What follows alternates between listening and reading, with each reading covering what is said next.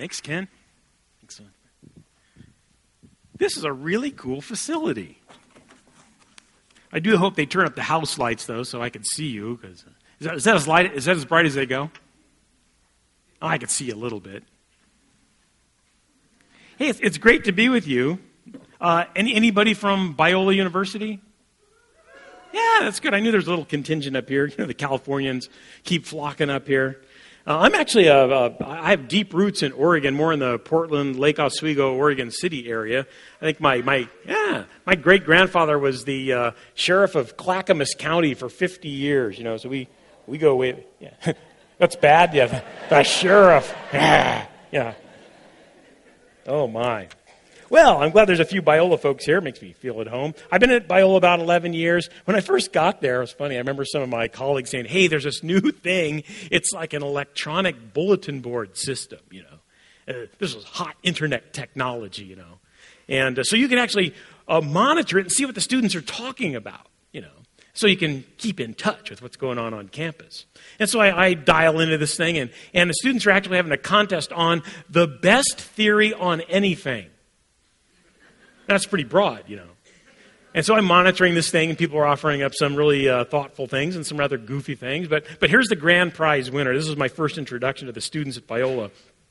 It's in the subject of thermodynamics, you know. So if you're not an engineer, this might go, whew, all right. Uh, uh, when a cat is dropped, it always lands on its feet.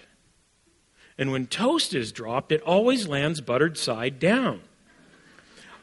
I propose, says this student, that we strap giant slabs of hot buttered toast to the back of a hundred tethered cats. The two opposing forces will cause the cats to hover, spinning just inches above the ground. Using a giant buttered toast cat array, we can cut hours off of our travel time during spring break between LA and Palm Springs. Uh, good for him. You know, we don't, we, don't, we don't have an engineering department at Biola, but we have a great creative writing program. Hey, speaking of education, I hear you have a dynamite uh, Sunday school program here. Hey, and, and, you know, kudos to those of you who uh, participate in that. I mean, it's I guess it's a little bit legendary in town. I mean, I bumped into a woman in a local grocery store who knew something about it. And in fact, she told me this that that there's some kid in your Sunday school program here. I don't know, must be a neighbor of hers. And he gets invited by a neighbor to a local church. I guess it was more of a liberal variety, maybe a liberal United Methodist or Unitarian church or something. You probably don't have those in town, but uh, uh, if, if, you do, they found it. And, and so this, this kid from your Sunday school class program gets invited to this liberal program. And he goes in and sits in Sunday school there with his little friend from down the street. And uh, the, the teacher is basically debunking the Bible for the students, you know. This is, this is just an ongoing process, and they're on the uh, topic of Jonah and the big fish. And so the teacher is debunking Jonah and the big fish. And uh, the student from your program uh, was listening to this in horror. And at the end, uh, once this guy finished saying it's all a myth, and I'm sure there's some faith experience we can have from this, but, but don't believe that it really happened, the boy was a little upset. He said, I'm, I'm sure it happened. I'm sure it happened. And, uh, and, and, the man said, Well, give me some proof. Because I don't have any. He was a little bit beyond him. But, but he said, uh, uh when, when I get to heaven, I'm going to ask Jonah and the teacher, a little bit smug, says, Oh, yeah? What if Jonah's in hell? And the student says, Then you ask him. And you, have a, you have a good program here. I like it. That didn't really happen, of course. I'll try to tell the truth the rest of the time. I don't know about you, but when I first uh, became a Christian and I'm reading the New Testament, I'm going, wow, this is, if this really happened, this is stunning. You know, and I, I was of the opinion that it really happened. And, and immediately I just kind of got on a trajectory that, that looked for truth and evidence that this really did happen, that there really was Jesus, that he walked on water, multiplied loaves and fishes, you know, gave sight to the blind, cast out demons, and all that kind of supernatural stuff that just seems so far from my experience, you know. Uh, but I have good reason to believe that this is true. And we live in an age when people think we're pretty crazy for believing this kind of stuff. They need to think again because this stuff really did happen. I wish I, uh, I kind of wish you were down at the apologetics seminar if you missed it. I mean, that's what we talked about uh, all weekend. This stuff really happened, and you can actually know it to be true, not just through some inner experience, but through objective knowledge. You can actually investigate it and determine that it really happened. Even some of the uh, brightest uh, scholars in the world of a skeptical variety end up becoming convinced by the weight of the evidence. It's really stunning. We can know these things to be true. We didn't sign up for a blind faith project. Now, some of you might have stumbled in here going, you know, this is really cool. I love it. I love Jesus. And you don't really have a clue as to whether he really existed or not, you know? And I think God will work with that. But you don't have to leave it there. You see, uh, it turns out that there's this amazing trail of evidence back through history testifying to the truth of these things. It turns out this thing is true. And it's, it's sometimes that I wake up every morning, I'm not kidding, almost every morning thinking, wow, it really is true. It's like I have to pinch myself. You know, we are in possession of the great story of all that ever was, is, or will be. And, and people are actually dying to know that story. But they're having a very difficult time dialing in and understanding that this, what we're saying, is different from what the Hare Krishnas are presenting, or maybe what the, uh, the Latter day Saints are presenting, or the Buddhists, you know. And we have to be able to demonstrate to them that this is true and, and demonstrably so, not just true inside of us, right? We have excellent reason to believe that it's true. It's not just about blind belief or blind faith. And it strikes me that, that there's a tremendous biblical trajectory along these lines. I mean, you don't have to get far into the new into the Old Testament before you discover the, the, the, the Old Testament prophets were big on this. Think about Elijah. This, this is one of the great moments of demonstration of the truth of you know who God really is. Elijah, he was a brash fellow. He, he's on Mount Carmel and he squares off with the prophets of Baal. He builds himself an altar and he has the prophets of Baal build themselves an altar. And they put some sort of, you know, meat up there and, and, uh, and he lets the prophets of Baal go first. Now here's a great contest. Whose God is true, you know? And so the prophets of Baal over there are working really hard. They're dancing. They're slicing themselves. Uh, Elijah, he's poking them with like a big stick. You know, he's like, "Hey, I think he's, I think your God's in the bathroom." I'm not kidding. I think maybe he's asleep. You know, shout louder. It was great. I, did you guys like have a Mormon church in town? Maybe we could do some sort of, you know, that would we've, we've just lost our nerve, you know. We, so these guys, the prophets of Baal, they get exhausted. They're just in a heap at the bottom of their altar, oh, you know. And, and Eli- it's Elijah's turn. And so just to really poke the stick some more, he has guys bring buckets of water and dump it on the sacrifice, you know. And uh, I, I was teaching this story to a bunch of fifth graders one time, and I asked the fifth graders, So, why do you think that Elijah had people dumping buckets of water on his sacrifice? and one kid in the class goes, To make gravy. oh, that was a keeper. so Elijah, he has people pour, the, the water's flowing down, it's filling the trench around it, and Elijah just basically goes, Hey, God, you know, fire comes down and consumes the, the sacrifice. It consumes the altar. It laps up the water. It takes up a few prophets of Baal. It was a marvelous demonstration. God is in the demonstration business. He really is. He wants us to know these things are true. Uh, the, the, Old Testament prophets weren't the only ones into this. Uh, think about think about the apostles in the New Testament. Uh, take a look at, at 2 Peter. 2 Peter yeah, one, 2 Peter 1 16. Listen to this. This is Paul, or Peter writing, uh, who was a, obviously a close follower of Jesus. They, they were obsessed with this thing that, no, no, no, you don't understand. It really happened. And Peter writes this We did not follow cleverly invented stories. Greek word there is muthoi, myths. We didn't follow cleverly invented myths or stories when we told you about the power and coming of our Lord Jesus Christ, but we were eyewitnesses of his majesty. This was like an obsession of the apostles. No, no, it really happened. We were there, we saw it. Trust us and trust the hundreds of other people who saw him. Uh, John writes this in 1 John, uh, 1 John 1, chat, uh, verse 1. John writes, That which was from the beginning, which we have heard, which we have seen with our eyes, which we have looked at and our hands have touched, this we proclaim concerning the word of life. Not, hey man, I had a pretty interesting experience with Jesus inside one time. No, no, that's not what they were talking about. This is the real deal. This guy came back to life in the flesh for all to see. Oh, yeah. Uh, Jesus obviously was big on this. Mark chapter 2. Mark chapter 2. You know, you don't even need to turn there if you have a Bible. I, I have this thing memorized. I can, I could probably recite it. I could probably act it out in interpretive dance if need be.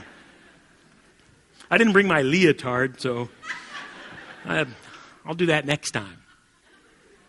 This is a remarkable story. This is probably my favorite Bible story. I love the rawness of it. I love the rawness of the Gospel of Mark. The Gospel of Mark is funny in the Greek. You know, it's, it's just kind of, it almost sounds like, um, I don't know, like a sixth or seventh grader is writing it. Because you could tell Mark's probably not super good at the Greek language. You know, it's kind of like, Jesus did this, and then this happened, and then this happened, and then this happened, and, and just kind of strings all these things together.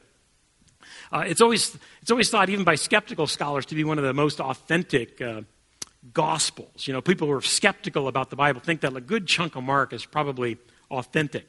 So here's this story written by Mark. And who is Mark? He's a traveling companion of Peter. And we know that the gospel of Mark is really not, you know, his gospel, it's the gospel of Peter. Mark was writing down things that Peter was saying. In fact, there's early church documents that say, oh, yeah, the gospel of Mark is written by his hand, but it's really the teachings of Peter, and he made sure, Mark did, to get everything right.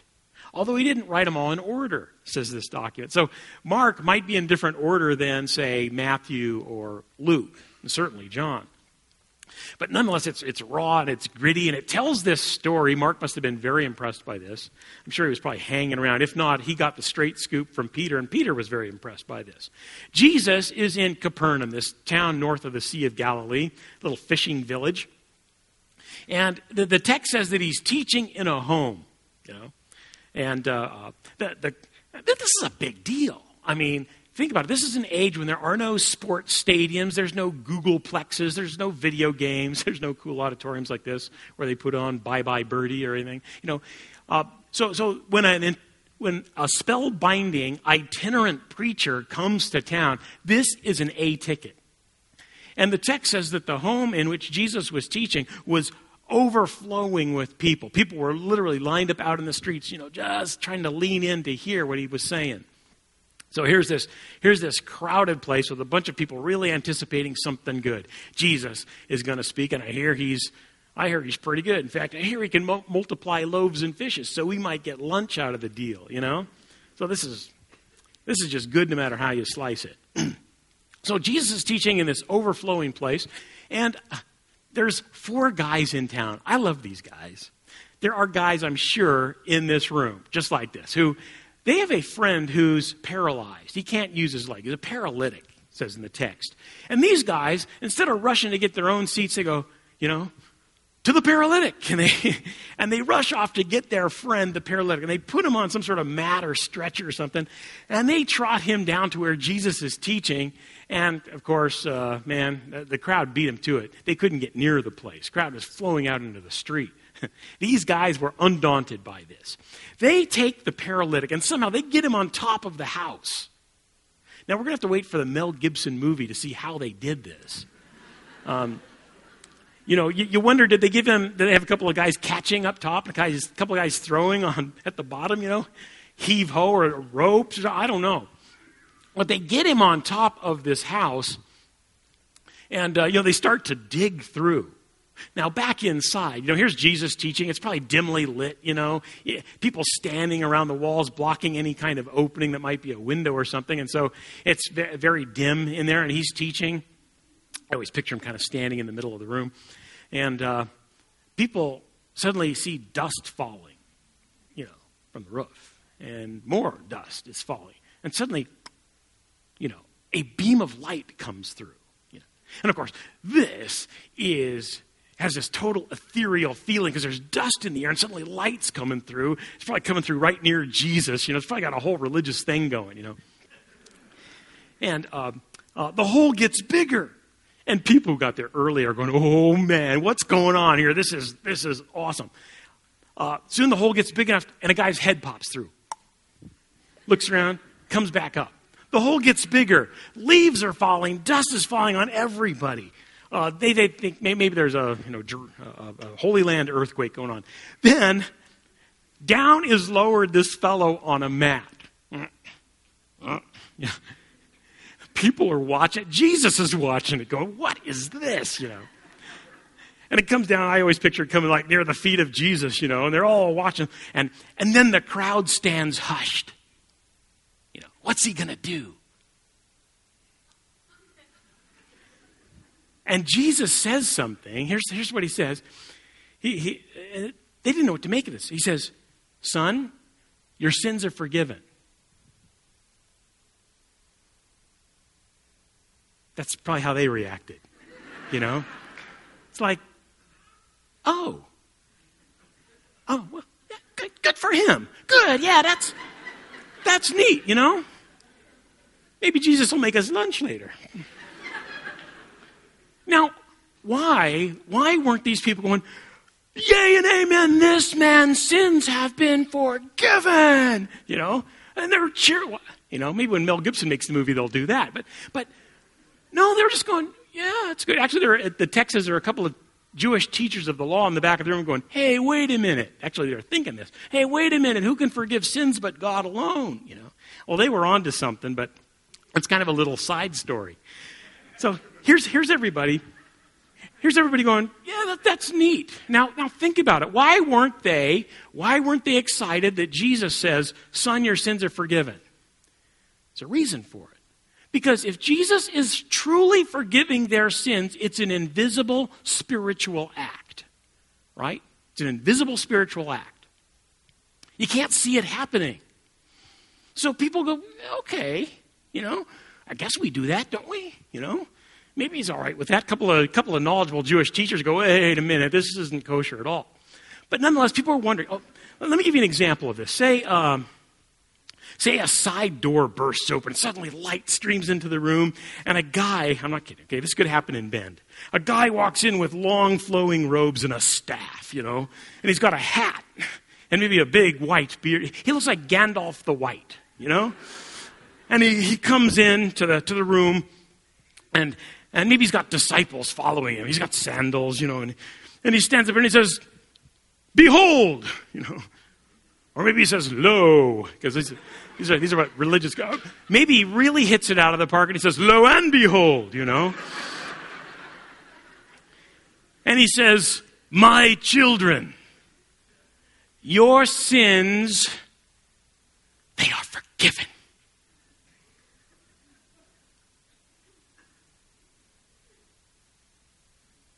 You're thinking, good for us. You know? Hey, that's neat. That's, that's, you know, who is that guy? You know, it, yeah, lunch is coming up soon. You know, that's, see, why would we believe that he has any authority over that kind of thing? We can't see it happening. We can't see it happening. So people were a little bit perplexed. Here's the point of the whole thing Jesus didn't want them to be without a witness that this is true. He really does have the authority to forgive sins. So, what did he say? What did he do? He said, he saw the crowd, they weren't particularly excited. So he said to them, So that you will, and here's the operative word, know. So that you will know. So that you will know that the Son of Man has the authority on earth to forgive sins. Rise and walk. The guy gets up, he picks up his mat. You can imagine a crowd parting towards the door, and he walks out, maybe for the first time in his life. And the, the Greek text uses the strongest word possible. They were amazed. You know, they were astonished. Jesus was big on demonstration. He really was. He was big on demonstration. He liked to demonstrate the truth of his teaching. He didn't do it at every turn, but he thought it was a very, very important thing. In fact, when the skeptics of the day, right, uh, the Pharisees and the hypocritical teachers of the law would confront him, they'd say, Show us a sign. And normally he'd say, I'm not going to show you rascals a sign. A perverse and radical generation like this doesn't, doesn't deserve a sign. But, but I'll give you one, one sign, right? tear down this temple and I'll raise it up in three days.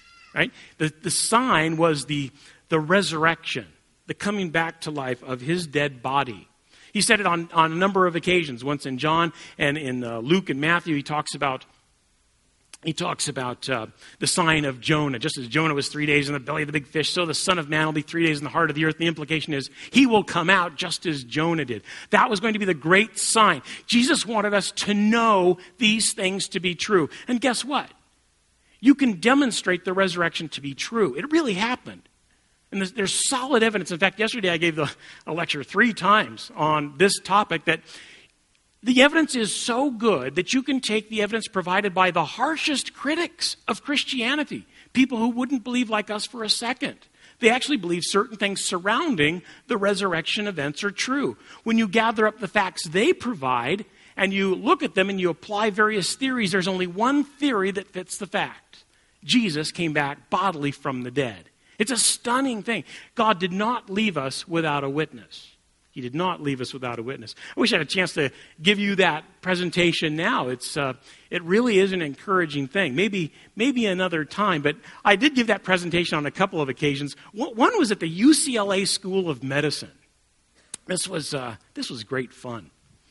I get this call at Biola and some medical students. They're having a special lecture series, and it's getting near Easter time, and they want to invite some, you know, whacked out fundamentalist to talk about, you know, re- resurrection. So they, they call me at Biola, you know. Go, go figure. So I say, oh, that sounds like a blast. So I go there and, and I'm lecturing in an anatomy lecture hall. It's about this size, except it goes straight up in the air. You actually look up to talk to people because that way they can sit in chairs and stare down at the slab from which you lecture, you know, where moments before they were just dissecting something really grisly, you know, to, to show the medical students. And so uh, the, the hall fills up, and I was wondering why so many people were there. I mean, the, almost the entire freshman and sophomore medical uh, class was there. And I guess some of the some some bright students had bought some big boxes of sandwiches. So it's like you know, feed the medical student and let, let them listen to the fundamentalist. You know, worked out pretty well. So here they are. They're they're uh, they're sitting enjoying their lunch, and they I was kind of the lunchtime entertainment, and I made a I made a very dispassionate presentation. Really, you know, normally I'll throw in a joke and make some rhetorical flourishes, but in this case, I knew these were thoughtful medical students, and they want just the facts, ma'am. Thank you very much, and all that stuff. So I said, here's my basic outline of the argument. All right, uh, Jesus was alive at point A. He was dead at point B, and he was alive again at point C. Thus says the historical record. Deal with it. Now, it made a lot of sense to me to give a presentation like that to some young medical students. If, if dead people can come back to life, I think medical students ought to know something about that.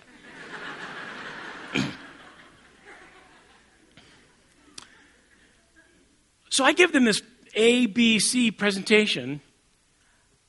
They're stunned. I'm stunned that they're stunned. I don't know why they're stunned. In fact, uh, they're so stunned I could tell what kind of sandwich they were eating because their, their jaws were hanging open. You know, I, I really, I was kind of buffaloed as to why they were stunned. Afterwards, you know, a group of them came up and started uh, talking to me. And this one, I think this one Baptist guy sum, summarized. He goes, You know, I went to a Baptist church all my life, and, you know, I memorized the Bible verses and did the whole Sunday school thing and all that. And, and it was great, really. But, but your, your presentation sounds much different. You're making it sound like it's, it's um, true, true. like, like it's true, true. What, what, was he, what was he getting at? He was saying, You're making it sound like it's not some truth in a religious sphere that you know religiously. You're making it sound like we can know this for real. Like, if I use the powers of investigation I've learned through college and in medical school, I could actually look into this and discover it to be real. I said, That's exactly what I'm talking about. And that's exactly what Jesus was doing. Son, your sins are forgiven. Rise and walk. You know, I'll only give one sign to this generation tear down this temple and I will raise it up again. This really happened. It's not just some sort of weird religious experience that we've had. This is the real deal. And really, it's the only hope for humankind on the planet. They've got to be reconciled with the Father. Jesus wanted to make sure we didn't miss this. So he did something really remarkable in our midst. Uh, wow. One more quick story. I don't have time to get into a whole resurrection defense, but uh, uh, just, a, just an illustration of how strong the evidence is. Um, I go over, go over to a relative's house near, uh, near uh, Christmas time, you know, and uh, this relative. I'd name, I should just call him Alan because you have those relatives where you, there's been so many marriages and switching around that you can't really identify the relative you're sitting next to. That was the case, you know. I'll call him Alan. So I go into Alan. Alan's a retired guy. He golfs and watches television. Those are his two activities. And whenever I watch, and he's an armchair skeptic. He loves to watch, you know, uh, the Discovery Channel or anything that that that, uh, that might play some programming that kind of rubs Christians the wrong way. And so I walk into the room. Anytime I walk into the room, he sees me coming. He grabs the remote. He's very good at that. You know, he, he grabs the remote and starts going. and he lands always on the most outrageous religious programming that he can possibly find, right? You know, people with gigantic hair, people with people with blazing white Nehru jackets, people frothing and falling and all that, you know. And, and, and he goes, and, I walk into the room and he goes, hey, here's your people. You know? oh. So this one time I walk into the room and it's near Christmas time and he grabs the remote and says. And actually, he stopped on a documentary about the historical Jesus. Now, it's Christmas time, but, you know, uh, the History Channel or whatever, they don't know the difference, you know. Christmas, Easter, you know. They should be showing some nativity narrative, but they're showing the historical Jesus, and, and, it was very nice. And, and we both got into it immediately. They were showing like 3D models of ancient Jerusalem and, and how, what Jesus might have looked like based on the cranial features of ancient Semitic men and stuff. It was really interesting. So we were both kind of caught up in it. And if they're doing a, a biography on a historical figure, you know how those go. You know, they, they have a title sequence, you know, and, and in this case, they, they say, um, you know, the crucifixion you know. and then they interview scholars sitting in front of bookshelves or out in the quad, you know. And it was fascinating because on uh, the crucifixion of Jesus, they were interviewing these scholars, most of whom I knew. I knew. They actually threw in a couple of conservatives too, which was which was nice of them. Uh, but to a person, whether conservative or ultra liberal, radical, skeptical, every scholar they interviewed said, yes, indeed, Jesus was a real historical figure and he was killed by a Roman crucifixion team. Take it to the bank, knowable history. Well, if they're doing a biography of Jesus, you know what the next title sequence is going to be um, the resurrection. You know? And then they interviewed the exact same group of scholars in, uh, that they did on the crucifixion. And except for the couple of conservatives who thought there was some merit in the resurrection, almost every one of the rest of them said something like, Well, who can possibly know what happened in those tumultuous times so very, very long ago? That was the sound of my head hitting the coffee table.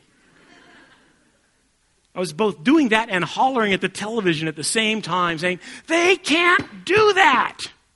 They, the exact same body of evidence that told them that Jesus was certainly crucified by a Roman execution team, one page over says that he came back bodily from the dead. What's the problem here? It's not about the evidence, it's about their worldview. They simply are not open to the idea that God could intervene and perform a miracle of that magnitude.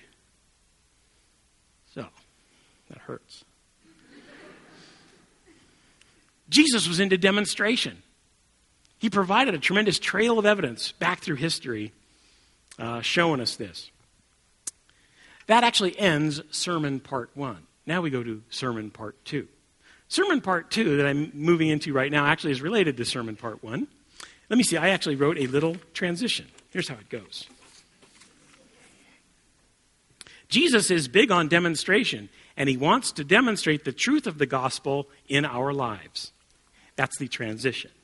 Now, why am I doing, why am I doing Sermon B? Because I got to know a few of you on this weekend, and I got to know a little bit about what's going on in this church, and I think you people are onto something huge. And I want to give you some personal encouragement along those lines, because I think you could, oh, I just, I just don't know if you know what kind of future y'all have here in terms of uh, uh, forwarding the gospel and living for something big, big, big, big. So I'm shifting gears a little bit, but this is about demonstration as it flows through your life. If you have a Bible, you might want to take a look at uh, John chapter 15. John chapter 15. I love this passage. This is really cool stuff. John chapter 15, start, starting with verse 5. I remember reading these passages many times, and they really didn't uh, have much impact on me. Then one time I was reading them, and it just struck me what was really going on here. John chapter 15, starting with verse 5, Jesus says, I am the vine and you are the branches. If a man remains in me and I in him, he will bear much fruit. Apart from me, you can do nothing. If anyone does not remain in me, he is like a branch that is thrown away and burned. A branch that, that is thrown away and withers. Such branches are picked up, thrown into the fire, and burned. If you remain in me and my words remain in you, ask whatever you wish, and it will be given you. This is to my Father's glory that you bear much fruit, showing yourselves to be my disciples. I remember in the past reading that going, la la la la la, la la la la la, la la la la la la la la. La. Very nice. What's next? You know. One time it just struck me how big this is. Ask for anything and you shall have it. Ask for anything. This is this is too good to be true. I gotta read this again. Verse, I'll start with verse seven. If you remain in me and my words remain in you, ask whatever you wish, and it will be given you.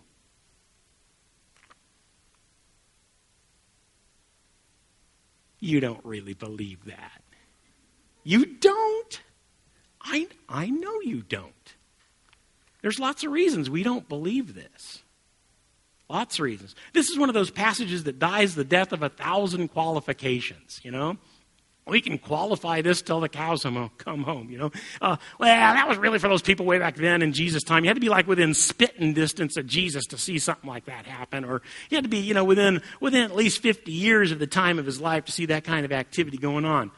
There's no time qualifications in here. There are some conditionals, but I think we can work with those. But this is a big deal. If you remain in me, my word remains in you, ask for anything, and you shall have it.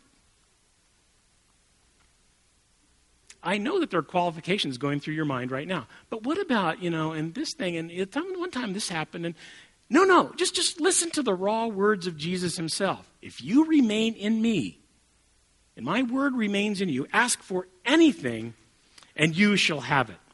Well, certainly there is a conditional. There's an if then, right? If you remain in me and if my word remains in you, ask for anything and you shall have it. So you have to, you have to remain in him and his word has to remain in you. Now, I don't know the heart of everybody in this room, but I can, I can pretty much guess that a, a group that would get up early on a Sunday morning, come to a place like this, and, and worship uh, the risen Christ and the living God. And you're probably reading the Bible and seeking God on a regular basis. And one of your greatest desires, although you trip on sin all the time, is to, is to serve Him and live for Him. It seems to me that if that, if that sort of characterizes your life, you fit the conditional. If you remain in me, and my word remains in you, you probably get good Bible teaching. Maybe you listen to Christian teachers on the radio and you, you read Christian books and you're, you're imbibing deeply at the Word of God. If His Word remains in you, I think you fit the conditional. You can ask for anything and you shall have it. Right? Now, maybe, maybe there's some other issues in your mind. Well, Hazen, we got to be careful with that now because I do watch some of that crazy Christian television, and, and those people, those people abuse this, right? They, they abuse this. They, they name it and claim it and all that stuff, and that's, that's whoa, you know. You know, there, are, there is a lot of abuse of this. There's no doubt about that. Uh, but I'm not going to let somebody else's abuse rob me of a promise like this, for goodness sake. This is astonishing. I want to make sure I have full access to this great promise. So I'm not going to let the folks on television give me a bad time about it. If they abuse it, we'll have to deal with that on its own, but I want to make sure I have full access to this. There's another issue that, that might really be the biggest problem when you hear something like this where you go, oh, I don't, you know, I, that, that drives you to try to qualify this out of existence. And that is, we are immersed in naturalism. We're immersed in naturalism. What do I mean by that? It means it's just part of our culture to think that supernatural events just don't happen because maybe I haven't seen one. Or if I have seen one, it seems a little skittish or not particularly solid, you know. We live in, a, in an age where there's great doubt about supernatural activity. We're immersed in naturalism. Yet we read the New Testament, it's just filled with supernatural wonders. And we scratch our head. Why doesn't this happen? You know? I mean, we could talk about those kinds of issues. Uh, it's funny because some of my friends on the mission field, uh, there's, there's a lot of supernatural activity happening. In fact, they don't doubt these things at all. I usually find that people who are most open to the supernatural are people who are presenting the gospel in new areas, you know, for the first time. It seems that signs and wonders seem to follow along with them in, in dramatic fashion. A friend of mine, he actually studied Christian apologetics in the master's degree program at Biola University. Uh, his name was uh, Kojo. Kojo was a native of Ghana.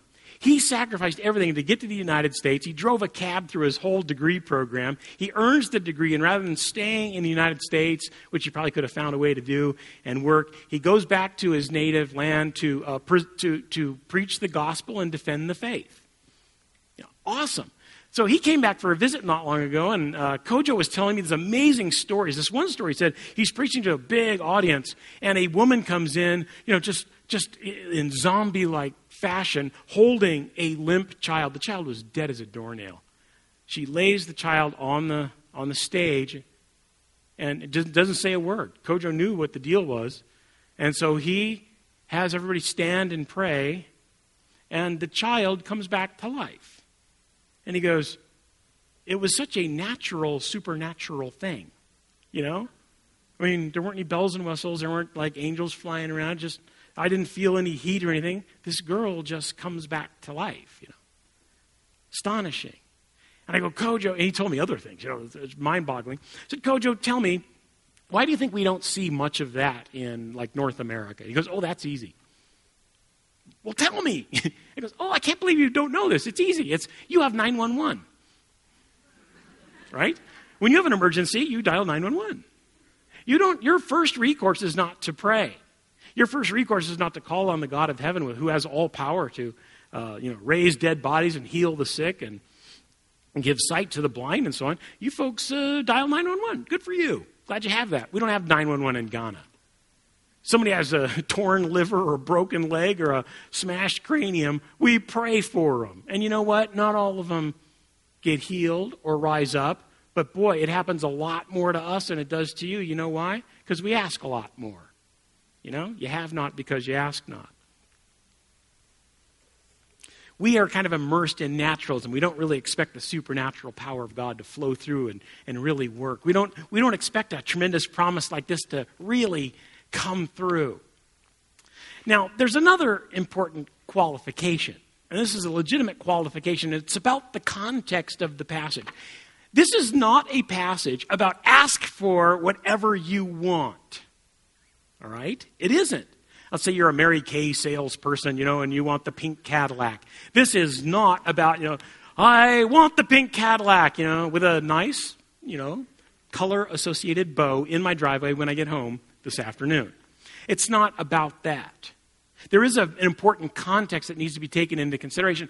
This passage is about fruit bearing. It's about kingdom work. It's about moving God's work forward. That's what it's about. I am the vine, says Jesus. You are the branches. The vine is firmly planted in the ground. It's like the big you know, stalk of the bush, right? It's got the it's got roots that go down deep and draw up water and nutrients. That's Jesus. And then he sends the nutrients through the branches. That's us. We are we are totally dependent on him for everything as it comes through. He is the vine, we are the branches, and interestingly, we as the branches get to bear the fruit. I don't understand this amazing opportunity we have, but we get to bear His kingdom fruit. Ultimately, it's His fruit, and we have to recognize that. But really, this passage is about fruit bearing. Whose fruit are we bearing? His fruit. Therefore, if you are about His work, if you want to bear His fruit, if you want to serve Him and His kingdom, and there are many ways to do that. You could lead worship. What a wonderful worship team you have, by the way.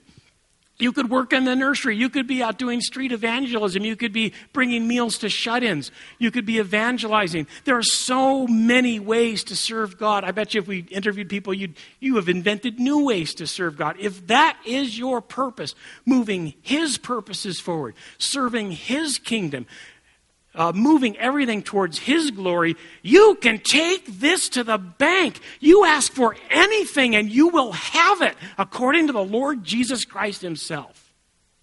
For a body this size, you need to take advantage of that and watch what happens. I could just sense the, the fervor and the passion for the Lord here.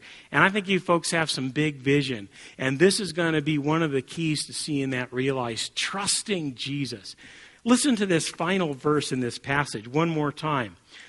This is to my Father's glory that you bear much fruit, showing yourselves to be my disciples. It is as if he's standing outside the door this morning with a giant basket of goodies a whole basket full of gifts and things you need to be dramatically successful in ministering and giving Him glory and pushing His kingdom forward. He's giddy with excitement to give you just what you need to serve Him.